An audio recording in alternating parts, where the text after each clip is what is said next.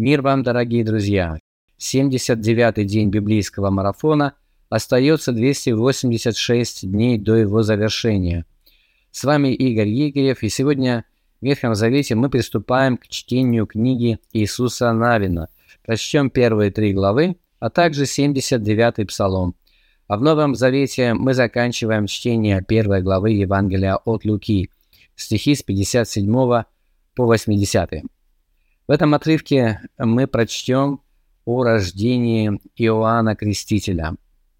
Это человек с особой судьбой. Его сложно отнести к какой-либо группе людей, описанных в Новом Завете. Ну, практически любого человека в Новом Завете можно отнести к какой-то группе.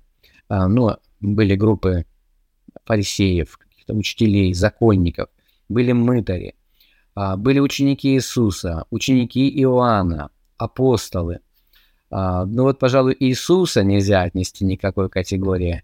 И его маму, вот о ней мы с вами читали вчера, ее тоже нельзя как-то вот определить, классифицировать.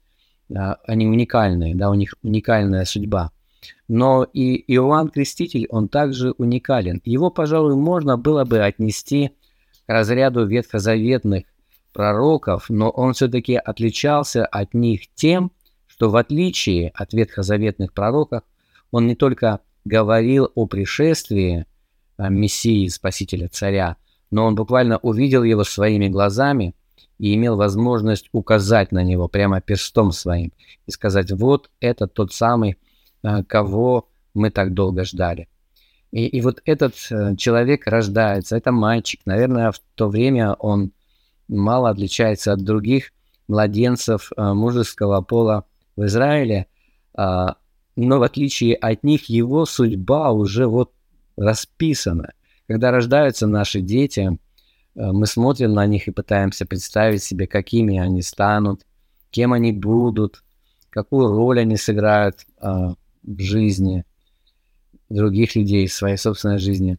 А, и, конечно же, мы не можем сказать точно, что с ними произойдет, в отличие от Иоанна Крестителя. Так много пророчеств о нем было, и сейчас его собственный отец Захария пророчествует, на него сходит Дух Святой, и Захарии приходит понимание того, какая важная роль отведена его сыну в плане Божьем, что он станет тем, кто укажет на Иисуса Христа, тем, кто придет перед ним, чтобы приготовить ему путь, и что он и есть тот самый Илия, о котором писал пророк Малахия. А вот такой у нас сегодня отрывок.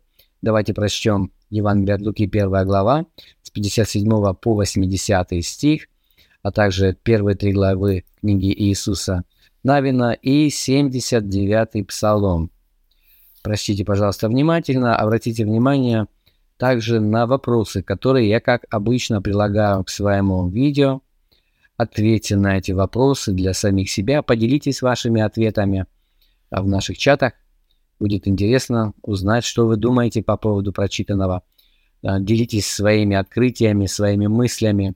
Это очень ценно, очень ценно для нас. Мы всегда стараемся реагировать на то, что вы пишете. И если вы находите этот проект, библейский марафон, полезным для вас – знайте, что он может быть полезен кому-то еще. Поэтому я хочу попросить вас сделать репосты э, наших видео, вот может быть конкретно этого видео, а также рассказать об этом проекте другим людям, кому это может пригодиться.